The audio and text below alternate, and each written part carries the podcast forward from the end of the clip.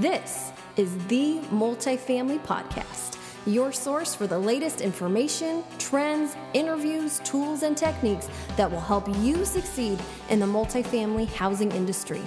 And now, here are Ron Ruiz, the CEO of Apartment SEO, and Ramel Anakin, the president of The Relationship Difference. The Multifamily Podcast starts now. So, good morning, good afternoon, Good evening, wherever, evening. wherever you are. whatever your time zone is. That's right. Welcome. My name is Ron Ruiz, and we have I'm Ramel Anakin. from the Relationship Difference. Right. Ron is with the apartment SEO, and you know probably five, six, seven, eight other business entities that you That are under words probably at some point. Ideas definitely that go through our head. Oh my gosh. But what's crazy about it is obviously Ramel being the relationship difference is it's kind of our topic today, right? Is absolutely. all about employee and business relationships and how to make that difference, how to make that impact, Yeah. if you will. So uh, excited to have you here again. It's been a while that we've been back on the recordings. Yeah. and think we owe you guys some good love. So hopefully you enjoy this session. Absolutely. Yeah. So so thanks for thanks for listening.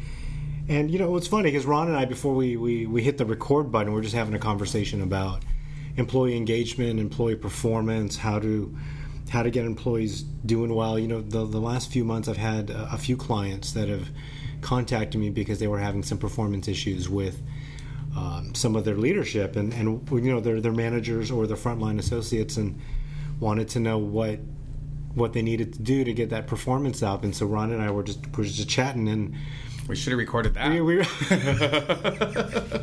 we had some good stuff. I hopefully we, you remember. we did we did it was good. And uh, so we're going to talk about you know just kind of you know I think it's a it is a topic that is important. Um, how do you get your employees engaged? How do you get the maximum performance you can from them? How do you keep them satisfied? For sure. Um, and how do they keep you satisfied so you don't want to fire them? And how do you keep listening too as a company? I mean, that's the part that I think you know everybody needs to look Mm-hmm. Yeah. at. How do you listen to your leaders? How does your how do your leaders listen to you too Yeah. to really make that that impact?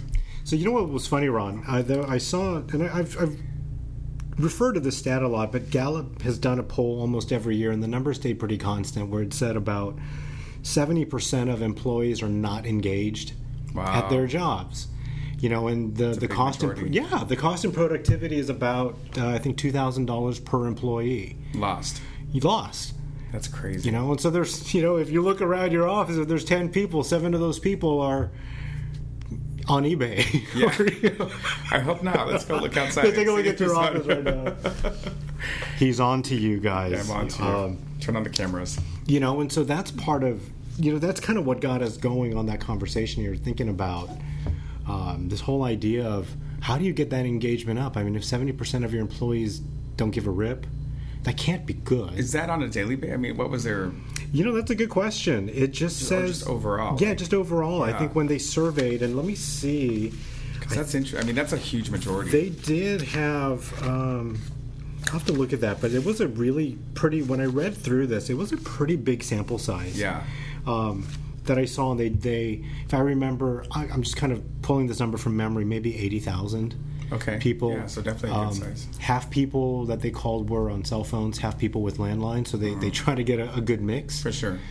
Yeah, and so seventy percent of those people were not engaged. And it's interesting is a couple of the clients that have reached out, that was one of their big concerns was going, we've got these frontline leaders, but we don't know if they're as fully engaged or as you know plugged in as we want them to be. And what can you do to get them engaged? And For sure. and so you know, Ron, I, I'm a solopreneur right now, so it's I am I'm it.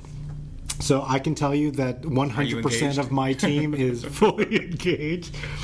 But Ron is the CEO of Apartment SEO. He's we're in we're in the offices now in Long Beach, California. That's right. He's got a full team here, and uh, I will you know not just not only because he's not only I don't say this because Ron's a friend of mine, but from a business perspective, um, watching the growth of, of this company has been amazing in the last you know year couple years Three that years, we yeah. three years.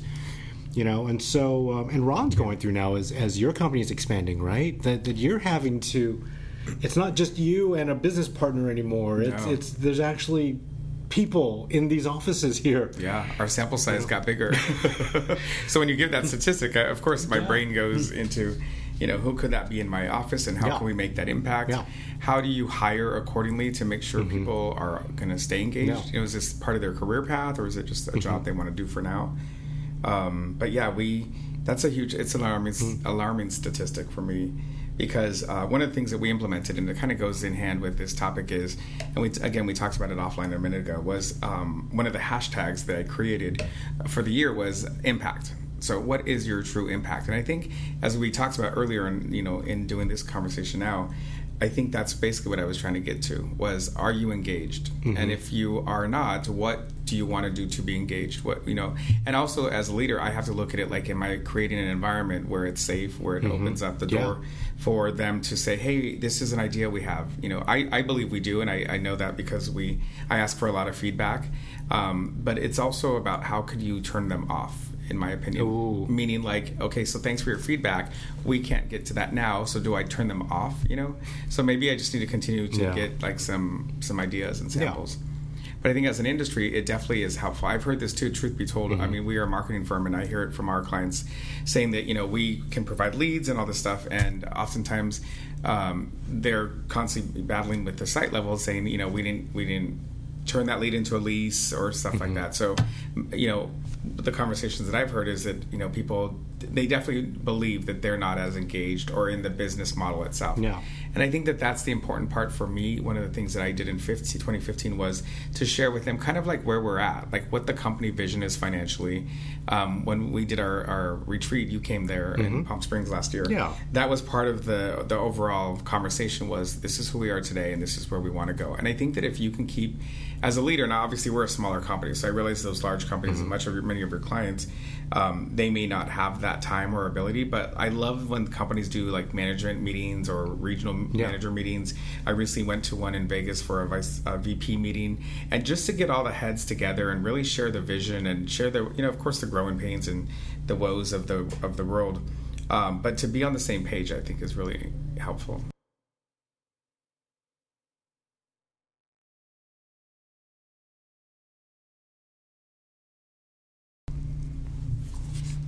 And so one of the things, uh, totally true. You know, w- w- with a couple of those companies, what I noticed, one of the, the the challenges that I could see was that there was a disconnect mm-hmm. between the these frontline employees, where there were some performance issues, and and honestly, some of the leadership, all good people, all doing their best. But intentions. everyone trying to figure out the balance, which you, as as an employer, are trying to figure. out How do we meet the company's goals. How do we keep employees engaged? How we how do we do this? And one of the things that i the challenges that i run into or that i hear when i'm working with clients especially when you have uh, people who are in different generations and they're trying to motivate or drag depending on your point of view you know some of the younger ones in um, is this idea of, of the fact that it well let me let me put it this way. Some people bristle at the idea that an employer would have to create an environment mm-hmm.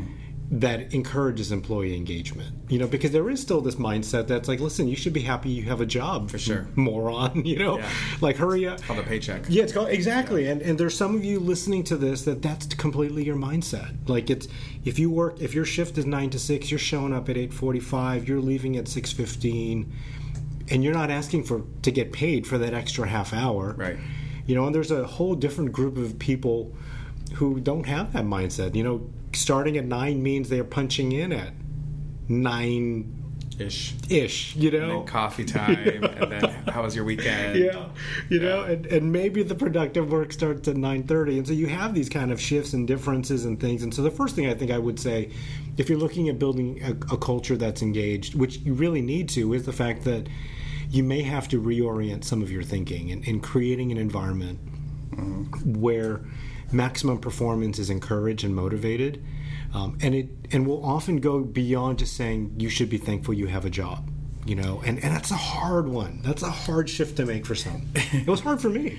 Well, truth, uh, yeah, I personally look at it, and I'm constantly challenging myself when I'm looking to challenge somebody's work style or work ethic, or you know, is um, Ron, you're the owner. Of course, you should be thinking it outside the box and thinking this way. But then I, I go back against my own self and I say, but on the same token, that's the environment. I'm not gonna lie. That's the environment I want to create. I want to create people that truly are bringing a lot to the table every day. We all have good days and bad days, so of mm-hmm. course that amount of measurement could be you know subjective. Yeah. But um, because I believe that that if you're making a true uh, impression and the company for the day, you are as well for yourself. You feel mm-hmm. good about it, you know. Yeah. But as an employer, you got to create that environment. Yes. You got to identify those benchmarks that mm-hmm. hey, if we achieve this, then we're rock stars together and that's the part where into year three that I want to create more of as a company yeah. is be conscious of saying these are the benchmarks we need to meet. Anything above that, up and above that, these are the ideas we have. Anybody who can help develop that, you know, and anybody who can run with things, then you're truly rock star. And I believe that we kind of talked about it offline mm-hmm. again, where the new generation really needs that sense of um, pat on the back and yeah. and, and, and make it a lot, mm-hmm. you know, not that annual review like you mentioned. Mm-hmm. Maybe it's more yeah. of like the quarterly or mm-hmm. the every 30 days. And I do that with my sales team, and I want to encourage to do it a lot more. And I think that that's a good uh, one of the, the, takeaways that I would yeah. say to this topic is if you're not doing that now, perhaps you should look at how in your current environment can you adopt a policy or a procedure that says, okay, let's do a sample of the last 30 days and what was your performance there and individualize it, mm-hmm. you know. Uh, maybe you do one-on-ones, which is very oh, yeah. uh, important for us in the sales mm-hmm. environment. Is let's talk about what you do. I mean, we do it every Monday. You know, what mm-hmm. did you do last week, and how did you do it, and what impact did you have with the clients, and what issues do we have, and what do we have to address. Um, I think that that should again in sales is all based around performance, and mm-hmm. technically so is this topic. Right? Yeah, it is. You know, and so, and I think one of the big things, and you mentioned on this, was about the communication and the connection. There's a great article that the Harvard Business Review had uh, in September of 2015, and the title was "Why More and More Companies Are Ditching Performance Ratings." Mm. You know, so we've all been there, right? Whether you've been on the meets expectations. Yeah, you know, opportunities for growth. Yeah. You know, or hey, you you know, in, in 2015 you are a 7.85. Yeah and and so it was what interesting part you know and then i mean how many of you have walked out of a performance review where they gave you a rating thinking boy my boss got it spot on you know i mean i remember walking out my first performance review uh, in this industry as a leasing consultant and i walked out of that so ticked off ah. at, at my manager at my company at this and there's a lot of truth to what my manager said but so did you create that emoji with the eyes rolling back? Oh man, if I, if, if I could have, I would have. You know, I, I, still was working with the uh, the flip phone at that time, uh, so no emojis. No emojis, yeah. But uh, but I was so upset at that, and that was not a motivating thing for me. You yeah. know, and so, but what's interesting about that, I think part of was it too long. You think, like, were there issues that you're like, well, why did you bring this up? Yeah, I think there was some of that. I think there was some issues that, you know, that was the one touch point we had, and so there were issues that I had you know, back in the summer mm-hmm. that were there. And I think part of that as well is because so many times, and I think it's just our natural human tendency, For we sure. focus on the negative. For sure, yeah. And so you well, know, it, we're good human beings. We yeah. want to do good. Yes. So when yes. you hear, you know, the good, bad, and yeah. indifferent, of course, you may follow yeah. on the negative. You know what I heard, and what what I remember was what she had told me in this review was, "Hey, Ramel, you know, we we think that one day you know, maybe you could be an assistant manager or something like that. And you but know, not now. Not, Based on your last summer's yeah. performance. yeah, that was the the the the, the big message. Was not, and I walked out of that and.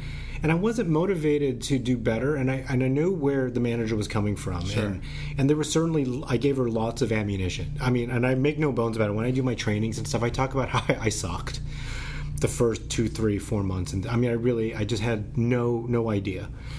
Uh, That's why you can be a good trainer because you could also you speak to that stuff. Oh, like yeah. you may not have the direction yeah. you maybe you yeah. needed to be that rock star leasing agent to get to the assistant manager mm-hmm. role, but all along maybe your heart was actually in the job to try to be that. Yeah, person. I wanted to do well, and what's so funny is I still remember this talk. I mean, gotta be honest. I mean, not that I carry a lot of chips on my shoulder, but there's a little bit of that going. you know, so when I'm speaking in audiences, or I remember once doing a training um, and there was a couple people who were in the audience who had worked for my company who had blocked me from, you know, like interviewing for higher positions way back when. And yeah, absolutely. Is there a part of me that goes, so you know, sorry, I know this. I'm sure you guys are, are much better people than I am, but going, y'all paid just you just paid forty dollars to hear me, you know, for your lunch and to hear me speak. Remember, you know, yeah. 11 years ago when you wouldn't let me interview for this position because you didn't think I was performing well enough? Right. Whether I was or not, but I think part of what I didn't like was that I, I felt like I wasn't seen. I felt like they didn't see what the potential was, that Sure. they just saw the surface. And again, I gave them plenty of ammunition from that. Although by the time of that review, my, my numbers were better. I got a better understanding of the industry, but I got a, I had a very rocky start. Right. And so, what I could have used was someone who could have seen a little bit below the surface, who would have maybe spent some time engaging, connecting with me on a more consistent basis, and continuing to, to, to guide me in the direction that I needed to. Because I understand the thing that my numbers needed to be what they needed to be, and we needed to hit those things. But when I felt like my worth to the company was only quantified in terms of how many leases I got, and they didn't see the other things that I caught, I could have brought to the table, the motivation, the engagement went way down. And really, by that point, I was already looking for another job. which is common yeah i think it's funny because when you shared your uh, that story i mean i definitely have had my share of stories where you know being in a management and training program and not given that opportunity i mean it's it's kind of an if when i look back at it um, not having those opportunities sometimes could have been a blessing to where i'm at Yeah. now but i you know and again i look at it sometimes and my voice today is actually one of coming at it from the client from the company perspective. So now i'm an employer. I speak to it on, obviously mm-hmm. on the side of like you just did on the employee. Yeah. and those times where i wasn't given an opportunity or but i also wasn't giving the environment. I wasn't giving the coaching tips. And I, there mm-hmm. was no sampling of a true sampling of my work except during maybe a performance review. For the most part i've always been in sales. And so my I would have to applaud myself by way of a sale, right? Yeah. But did that make me a better manager? And so now running a company, I want to be that badass. Excuse my language. Maybe I can't say that. Uh, manager. I think it's all right. Beep. um, but I mean, truly, I really want to run a company that's obviously progressive and, and profitable, but also one where people want to come to work every day.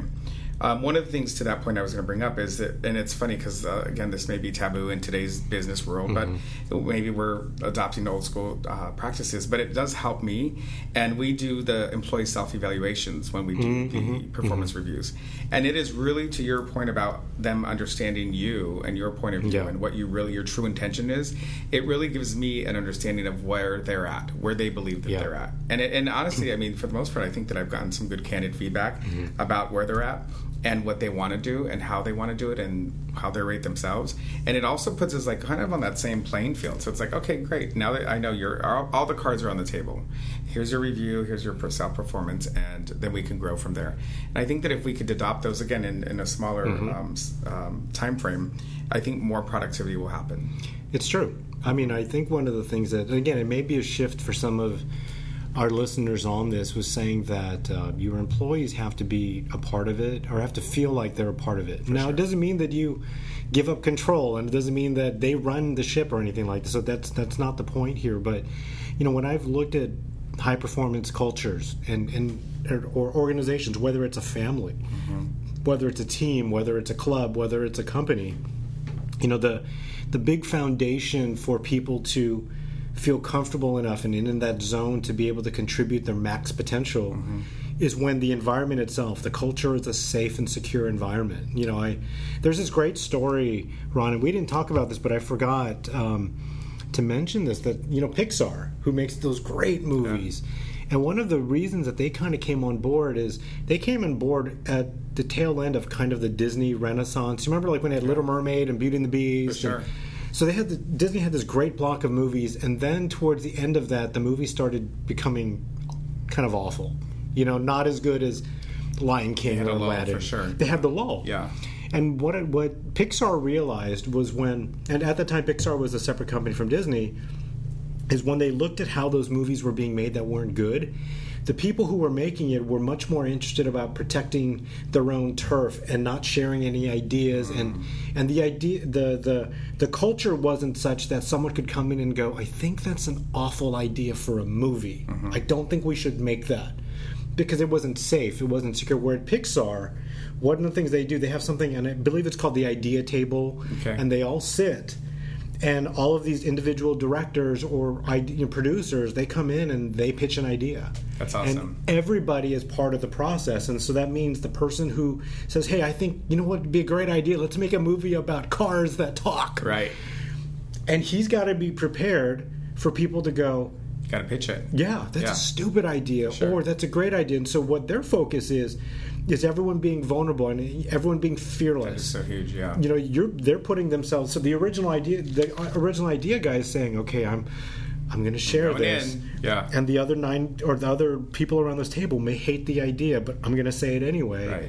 And then the people on that table feel um, comfortable enough to be able to say, "I love that idea," Mm-hmm. or you know what, maybe you should have Larry the Cable Guy be the tow truck, or whatever, you know that is. And so that's that's how Pixar ended up making movies like Toy Story.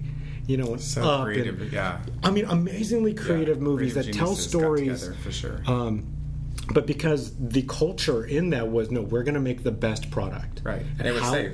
Yeah, it was safe. How we do that is we're all connected, we're all engaged, we're all working together, and our goal is the best movie. It's not about protecting my turf. It's not about protecting my feelings or your or feelings necessarily. agenda. Exactly. Yeah, my resume. My resume, my you know, oh, I want to get this movie made, and I don't care if this idea is really terrible, Right. but we're going to make this. You yeah, know, and they all won. I mean, they all won. So that's a great. That's a great know, case study yeah. right there. Friends, please join us next time as Ron and I continue our conversation on building employee engagement here on the Multifamily Podcast. You've been listening to the Multifamily Podcast. To learn more about Romel Anakin, visit relationshipdifference.com. For more information about Ron Ruiz, visit apartmentseo.com. And join us next time for the next episode of the Multifamily Podcast.